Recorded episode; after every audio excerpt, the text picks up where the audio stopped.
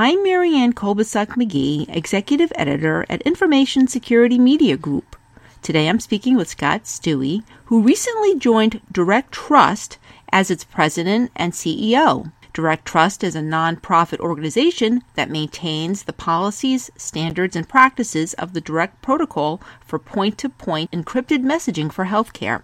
So, Scott, as we know, Direct Trust helped to propel the advancement of secure health information sharing, but focused on one on one types of encrypted exchange, including provider to provider and provider to patient secure communication. As you take over the leadership role at Direct Trust, what direction do you foresee Direct Trust going with secure health data exchange? For instance, will the organization be involved in efforts to promote other types of more complicated, secure, interoperable exchange of health information? And if so, how will Direct Trust be involved in those other efforts? Direct Trust has really three key aspects. It's a network, it's a trust framework, and it's a membership organization. That's kind of the way I see the organization today. And I want to try and make certain that we continue to do what the organization has been doing so successfully so far. That is to grow that direct network that at this point 1.7 million connected participants that are sending over 500 million transactions a year by that uh, mechanism that you described. So I guess I'd start by saying I want to do no harm to the already growing and healthy organization as is. So there, that's sort of job one.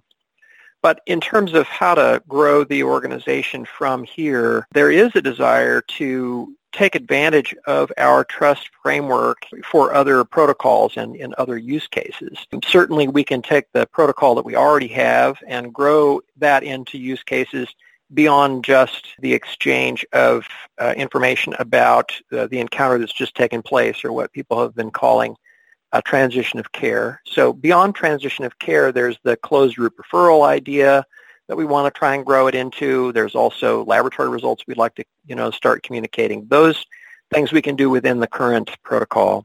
But the growth of some other key areas of exchange, so FHIR in particular, the APIs, the application programmer interfaces that make it possible for application programmers to create applications that connect to lots of different healthcare systems and pull that data down. That is really exciting and I think has great promise in terms of people you know, getting access to their own record which is obviously a very important part of this.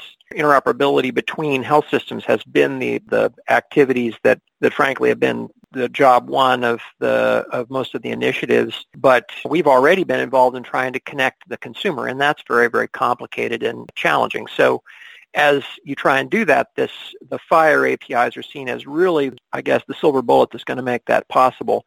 So FHIR and working with also emerging technologies like blockchain are also of interest. I have calls even in my first couple of weeks with several organizations that are involved with blockchain. So eager to evaluate where these, these new technologies are heading and how they're going to impact the healthcare interoperability landscape. In terms of how we look to actually do this, I want to continue the ongoing relationship that Direct Trust has had with the federal government. And that's been a very, you know, healthy and warm relationship between the ONC and Direct Trust uh, as we were sort of a part of the exercises that were a part of the, the stage two meaningful use requirements. But I think what really needs to happen today is we need to move more into connections to the market-based efforts. So the multi-stakeholder organizations that are looking to create those collaborations between consumer focused organizations and provider organizations and the standards. That's, I think, where the really big new change could take place is if we can get basically weld the consumer organizations onto FHIR and have that connected by a trust framework like direct trust. That's, I think, where we believe the where the rubber is going to meet the road in the next era. So, Scott, with that said, what do you think are some of the biggest challenges facing interoperable secure health data exchange? For instance, is it more of a technology issue or is it a business competitive sort of issue for organizations to be willing to share the information that patients would like to see shared? So the two topics I think that are really the biggest barriers are, they're really sort of flip sides of the same coin. People call it adoption, but really use. So use and usability. So is it worth using and are you using it? I mean, these are the biggest challenges we have in interoperability. So the EHR, for example, at this point in time is still lacking a lot in terms of usability and the workflows that are least usable in the EHRs are those that are used for interoperating with the outside world. And so making those more usable is, I think, one of the big things that, that needs to happen in order to make interoperability happen so the adoption will drive from that usability. And that's the same sort of usability that we expect the consumer organizations to have a role in since they're so good at creating those usable experiences for consumers, we believe that'll have a, a big impact. So, Scott, we hear a lot about information blocking when it comes to the federal government's interest in trying to have organizations not prevent information from being shared when appropriate. How significant of a problem do you think intentional and inappropriate information blocking is in healthcare and why? I spent the last three years of my career at Cerner working on interoperability with our clients, you know, pretty much across all of the, the ways you could do interoperability. And I can tell you that toward the end of that, of my time at Cerner, I saw less of the overt information blocking culture less and less of it as time went by. I think partly because the organizations started feeling like their motivations were changing. And that's because the payment models are beginning to shift. I mean, basically, as long as fee for service was the order of the day, in other words, you get paid for more of what you do, it's somewhat understandable that people would treat information or data on patients as their asset because frankly it was their way of competing with their neighbor. Now it once the focus of healthcare is on quality. And if you're if the way you're paid is based on the patient's health and outcomes,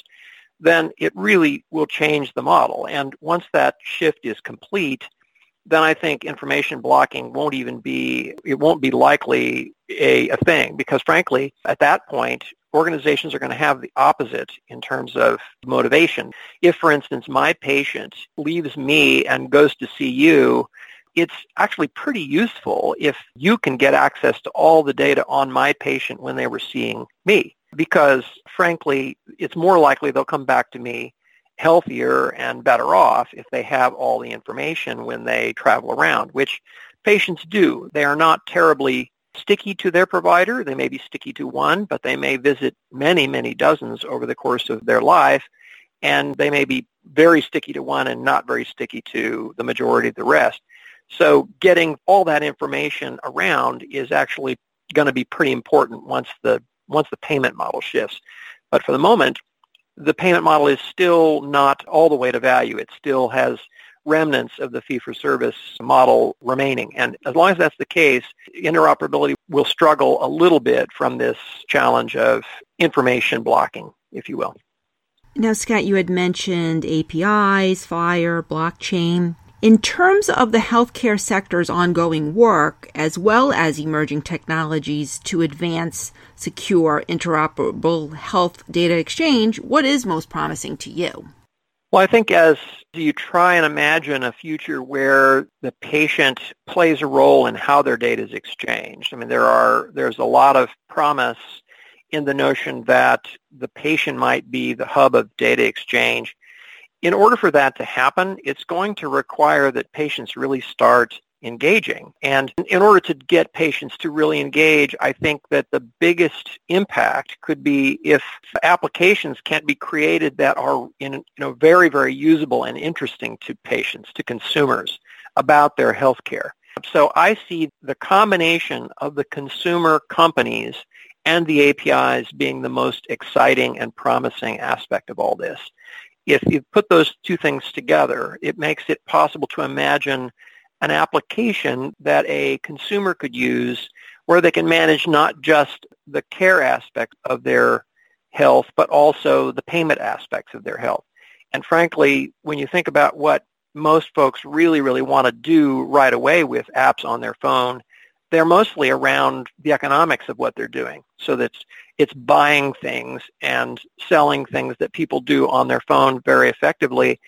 So if we have the ability to comparison shop for healthcare or to see our bill or pay our bill or find out how much we have left on our FSA, in addition to getting access to our healthcare information, that's the kind of application that is made possible by the emergence of FHIR on the care side because there were already APIs for communicating with the financial side of the world. As an individual, I've had an application on my desktop that's allowed me to connect to multiple banks, and I've had it since the very beginning of Windows. I mean, and so I've had Quicken sitting on my desktop connected to three or four banks, downloading transactions using a standard that's an open API. I've been doing that since Windows 3.1. So really, really back to the I guess that's 1989, something like that. So when I, when I think about the kind of things that are possible as you put APIs together with organizations that understand what consumers want and have consumers already at their feet, that is what is really exciting. Consumers are hard to attract. And so it's arguably Direct Trust who has more consumers connected than any of the other healthcare initiatives we've got 225,000 consumers that have direct addresses that are able to communicate with their doctors. And that's not nothing, but it's a very small percentage of the, of the consumer population. And that is, I think, due to the fact that we don't have the consumer at our feet in direct trust, and neither do the providers. The providers are really, they connect to patients when they're patients, not when they're healthy. And the consumer organizations have that visibility to patients before they're patients, when they're healthy and just buying things on Amazon or searching things for on Google or using an app that they use on their iPhone or Android device. Those kinds of connections will make it possible for the consumer app that's usable and drives their use to happen. And finally, Scott, when it comes to cybersecurity and privacy issues, what do you see as the biggest hurdle in terms of advancing interoperable health data exchange? Well, I think this is where Direct Trust plays a quite a substantial role. I mean, I think in in the cybersecurity space, the challenges you have are around misidentification, either misidentification or even misrepresentation. So as a as somebody who's pretending to be someone else in the healthcare sphere is a pretty frightening thought. Certainly an API that's masquerading as Mayo.com, for example, that you don't, you don't have any way of knowing is actually not your PHR, or an individual who you know claims to be your doctor but isn't, or a patient who claims to be the patient in question, but actually is just somebody outside of the country who is using an application that they downloaded and pretending to be that person, having grabbed enough personal information and they're able to do what's necessary to get connected to their system. That is, I think, the biggest risk. So in order for that to really work well, I think the best possible technologies and processes that enable the most secure connections is what I think people are going to demand. And so particularly the provider organizations are very, very antsy about the notion of patient right to access to their data using an API because frankly it means that you know they're uncertain that the patient will be you know able to be identity proofed successfully. So identity proofing the organizations involved in a network environment as well as the individuals involved and ensuring that the traffic on those channels is protected by a technology that is modern and, and effective. I mean, those are, I think, the things that we need to really focus on. So Direct Trust has a role to play there. I think new technologies may have a role to play there as well. I think, you know, in order to keep ahead of cyber criminals, you have to be using the very latest in technologies because they will. And, you know, in general, PKI, I think, is, is a pretty safe environment, but we'll be looking to update our trust frameworks, technology underpinnings as needed as time goes along, because I do think you have to stay current and up to date. Thanks, Scott. I've been speaking to Scott Stuewe. I'm Marianne Kolbasuk McGee of Information Security Media Group. Thanks for listening.